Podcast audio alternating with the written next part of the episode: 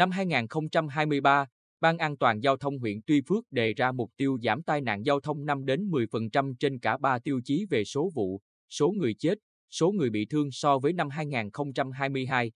Theo đó, hàng loạt biện pháp mạnh được các cơ quan chức năng của huyện triển khai ngay từ đầu năm. Huyện Tuy Phước là cửa ngõ ra vào thành phố Quy Nhơn, có nhiều tuyến giao thông quan trọng đi qua như quốc lộ 1, quốc lộ 19C, quốc lộ 19, tỉnh lộ 640, 636, tuyến đường sắt Bắc Nam, tuyến đường thủy nội địa từ thôn Vinh Quang 2 đi Cồn Chim xã Phước Sơn. Mạng lưới giao thông đa dạng, mật độ tham gia giao thông vào giờ cao điểm đông đúc, trong khi đó, trên một số tuyến giao thông như quốc lộ 19C và các tuyến tỉnh lộ qua địa bàn có nền đường khá hẹp, dẫn đến nguy cơ cao xảy ra tai nạn giao thông. Đáng chú ý, trên địa bàn huyện đang triển khai nhiều dự án trọng điểm của tỉnh như tuyến đường kết nối từ trung tâm thị xã An Nhơn đến đường ven biển phía tây Đầm Thị Nại, đường ven biển từ thị trấn Cát Tiến huyện Phù Cát đến Diêm Vân xã Phước Thuận, huyện Tuy Phước. Do vậy, hàng ngày trên các tuyến giao thông luôn có nhiều ô tô tải chở vật liệu xây dựng phục vụ thi công các dự án, tăng nguy cơ xảy ra tai nạn giao thông.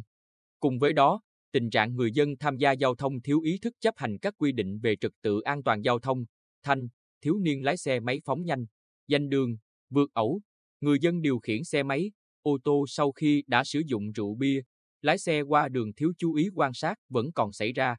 Trước thực tế này, kiềm chế, kéo giảm tai nạn giao thông, đảm bảo trật tự an toàn giao thông trên địa bàn là nhiệm vụ hết sức quan trọng đặt ra đối với chính quyền và các ngành chức năng của huyện.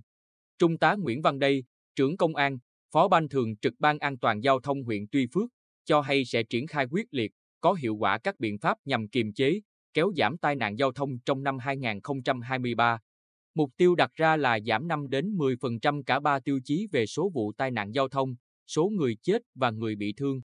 Ngay từ đầu năm 2023, Ban an toàn giao thông huyện, lực lượng công an, các ngành chức năng và chính quyền các xã, thị trấn đã nỗ lực phối hợp, thực hiện tốt công tác tuyên truyền, giáo dục pháp luật về bảo đảm trật tự an toàn giao thông, nâng cao hiệu lực, hiệu quả của công tác tuần tra kiểm soát, xử lý nghiêm các vi phạm về trật tự an toàn giao thông. Đáng ghi nhận là đợt cao điểm ra quân đảm bảo trật tự an toàn giao thông trước, trong và sau Tết Nguyên đán Quý Mão 2023 đã mang lại nhiều kết quả tích cực. Cảnh sát giao thông và các lực lượng chức năng đã tổ chức trên 230 ca tuần tra, kiểm soát, phát hiện, xử lý trên 1.170 trường hợp vi phạm về nồng độ cồn, không đội mũ bảo hiểm, chở quá số người quy định, lạng lách, đánh võng, chở quá khổ, quá tải, đậu đổ không đúng nơi quy định. Cơ quan chức năng xử phạt vi phạm hành chính hơn 1,4 tỷ đồng, tước giấy phép lái xe 85 trường hợp, tạm giữ 285 phương tiện ô tô và mô tô. Theo Trung tá Nguyễn Văn Đây, nhờ thực hiện đồng bộ, quyết liệt, có hiệu quả các biện pháp, tình hình trật tự an toàn giao thông trong các tháng đầu năm 2023 đã có nhiều chuyển biến tích cực. Trong 3 tháng gần đây từ tháng 12 năm 2022 đến nay, trên địa bàn huyện chỉ xảy ra một vụ tai nạn giao thông, làm chết một người, so với cùng thời điểm năm ngoái, giảm một vụ, một người chết, một người bị thương. Thời gian đến, Ban an toàn giao thông huyện sẽ tiếp tục chỉ đạo và tổ chức triển khai thực hiện quyết liệt, đồng bộ các giải pháp đảm bảo trật tự an toàn giao thông. Trong đó, lực lượng cảnh sát giao thông thường xuyên tổ chức tuần tra, kiểm soát 24 trên 24 giờ hàng ngày trên các tuyến giao thông trọng điểm. Tập trung xử lý nghiêm các hành vi là nguyên nhân trực tiếp gây tai nạn giao thông. Đồng thời, Ban an toàn giao thông huyện làm việc trực tiếp với các doanh nghiệp hoạt động trên lĩnh vực khai thác, vận chuyển vật liệu xây dựng, các doanh nghiệp vận tải khách, vận chuyển hàng hóa để yêu cầu làm cam kết không vi phạm về quá khổ, quá tải.